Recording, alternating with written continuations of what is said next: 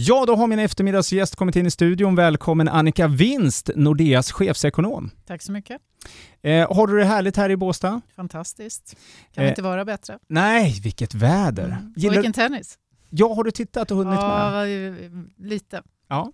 Eh, vad, vad, vad skulle du säga att en chefsekonom gör för någonting? Oj, eh, det finns inga dagar som är lika de andra. utan mitt jobb är ju att eh, göra analys av världsekonomin och svensk ekonomi och sen förklara det för eh, sådana som du och dina lyssnare men också för företagsledare. Jag träffar allt ifrån de största börs ner till affärsänglar och sen myndigheter, politiker. Väldigt roligt jobb, kan rekommenderas. Spännande! Ja, nu är det ju, eh, platsen är upptagen på Nordea. Jag vet inte hur många till platser det finns i, i Sverige just. Men eh, eh, jag, jag tänkte vi, det du gick in lite på där, för snart är det ju dags nu också för en ny boränteprognos. Eh, och eh, hur, hur ser det ut? Ja, hushållen ska fortsätta att räkna med att räntorna kommer att stiga. Och eh, det som har hänt är ju att de bundna boräntorna har kommit upp ganska mycket redan. Och Det har de gjort för att marknaden har förstått att hög inflation gör att centralbankerna så småningom måste höja räntorna. Och Nu har ju centralbankerna också eh, insett det och börjat höja de korta räntorna också, alltså de som, hushåll som lånar till rörlig ränta. Och Den kommer att fortsätta upp. Och Jag tror att man ska tänka att från det att Riksbanken började höja räntan så kommer nog den rörliga tremånadersräntan dubbleras till årsskiftet. Eh, har, ha, har folk missat tåget eh, om man inte har bundit? Och i så fall, vad ska man binda på? För det, det känns som att eh, åtta år, det är för länge. Ja, dessvärre har man eh, nog det i huvudsak skulle jag vilja säga. Det har varit en period och det har varit eh, ganska enkelt. Det har varit extremt låga bundna räntor eh, och det har faktiskt varit billigare än att ha rörlig ränta. Nu är det det omvända. Det är de bundna räntorna som har gått upp mest och frågan är ju hur mycket de korta räntorna stiger om de kommer ifatt den här nivån som man binder till idag. Och det är nog lite mer tveksamt. Däremot kan det ju vara så att det finns hushåll som har väldigt små marginaler, tycker det är jättejobbigt när man inte har kontroll kontroll på sina kostnader och då kan det ändå vara attraktivt. Men då tror jag att man ska inte binda för långt utan snarare upp till två år än, än längre ut för att annars är risken att man binder lite för dyrt. Eh, du pratar om att vid årsskiftet så kommer eh, det nästan ha dubblerats. Varför eh, kommer det göra det?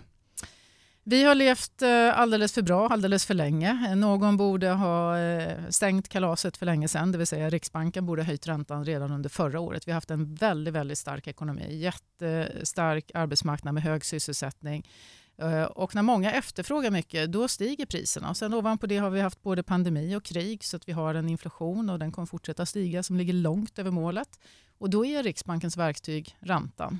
Och så länge inflationen är för hög så kommer de höja räntan. Och jag tycker att de borde ha höjt för länge sedan, men i det här läget så har de inget alternativ. Så nu är nog det bästa att höja i snabb takt. Så det ska man förbereda sig på. Jag hade ju en följdfråga där som jag tror att du nästan besvarade på en gång och det var ju att har de inte blivit varnade långt tidigare? Eh, centralbankerna har gemensamt mer eller mindre sagt att det här är tillfällig inflation. Eh, jag har eh, sedan 2015 sagt att konjunkturen är starkare än vad räntan är. Och vi har haft krisränta men en stark ekonomi och man har inte riktigt velat ta till sig det. Och en centralbanks främsta uppgift är faktiskt att stabilisera konjunkturen där räntan är verktyget. Så att de har gasat för mycket och jag tror att i historieböckerna så kanske det kommer utvisa sig. Särskilt om det är nu så att det visar sig att det blir värre än vad vi tror. Eh, då kommer man att prata om det. Varför gjorde ni det här när vi såg hur det såg ut? Eh, inflationstakten, eh, vi, är vi inne i en lågkonjunktur nu? Nej, Eh, det är vi inte. Man, man läser och hör eh, hela tiden ordet både lågkonjunktur och recession, alltså att man har negativ tillväxt. Eh, men för mig, om det ska vara en lågkonjunktur, då ska arbetsmarknaden försämras och tillväxten ska falla. Och det, den prognosen har inte Riksbanken, inte regeringen, inte Konjunkturinstitutet som är de som ger eh, analysmaterial till till exempel regeringen och inte heller vi. Utan det vi ska förvänta oss nu, om Riksbanken höjer, eh, dubblerar räntan fram till årsskiftet, då, då är det en avmattning som är önskvärd. Allt annat lika hade gjort att vi hade sprungit för fort och så hade fallet blivit ännu större längre bort. Men det som är risken här är ju att när man har låtit festen pågå lite för länge och vi kommer till årsskiftet så har de höjt räntorna men det syns inte i inflationen. Då behöver de fortsätta nästa år och då är risken att vi går in i sämre tider. Men det vet vi inte ännu.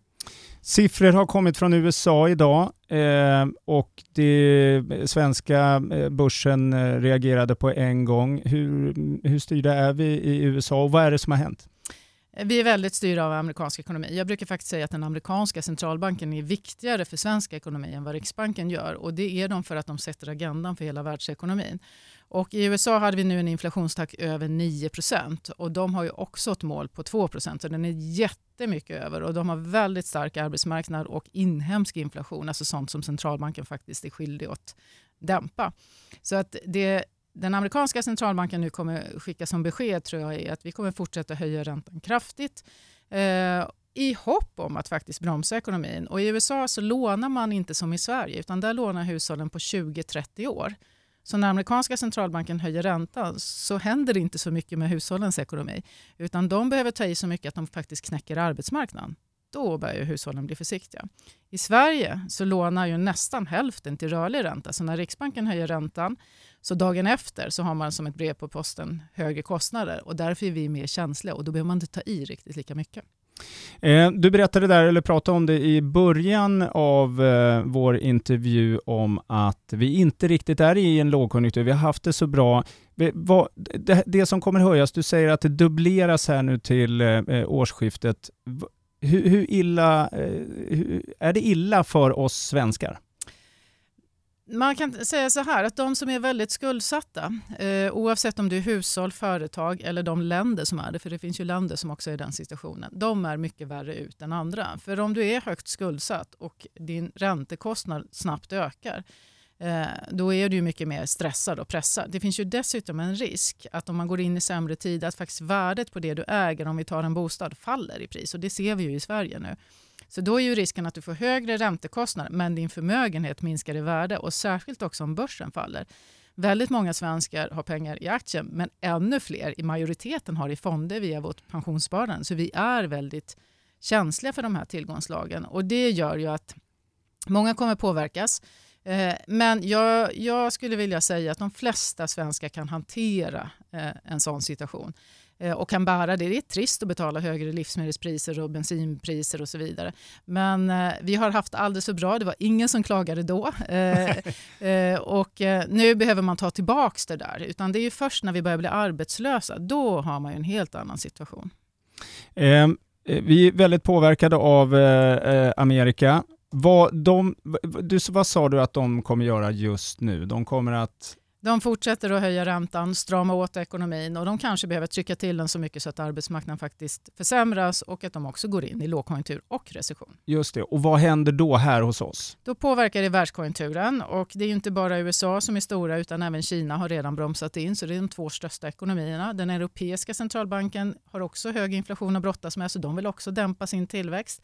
Riksbanken dämpar här, i England dämpar man, i Norge gör man det.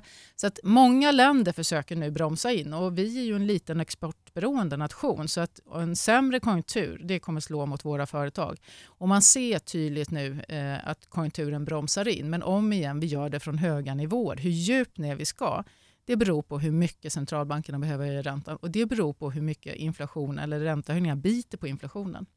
Eh, så om jag tolkar dig rätt så är det egentligen just nu eh, det är ingen direkt fara. Det är hyfsat positivt ändå fast världsläget ser ut som det är. Eh, så, så, och det, det, det, det kan bli mycket värre så att säga. Jag skulle säga att det till och med är önskvärt det som händer nu. För det har snurrat lite för fort. Jag tror att de flesta som lyssnar eh, jobbar på företag eller känner någon som vet att det varit svårt att hitta den kompetens man söker på företagen. Och jag reser runt i hela Sverige och oavsett var jag är så träffar jag företag som har svårt att hitta den kompetens de vill i landet eller vilken bransch man pratar med. Och det är ju tecken på att det är för, för hög efterfrågan. Det finns inte de gubbarna och gummorna. Och det påverkar ju eh, ekonomin då, så vi har slagit i taket. Så det är hälsosamt att bromsa in, men vi vill ju bromsa in lagom. Och det är svårt när man behöver trycka så snabbt eller använda räntevapnet så snabbt som centralbankerna nu behöver göra. Otroligt intressant att ha dig Annika Winst, Nordeas chefsekonom här på radion. Eh, jag tackar så hemskt mycket för att du tog dig tid. Tusen tack.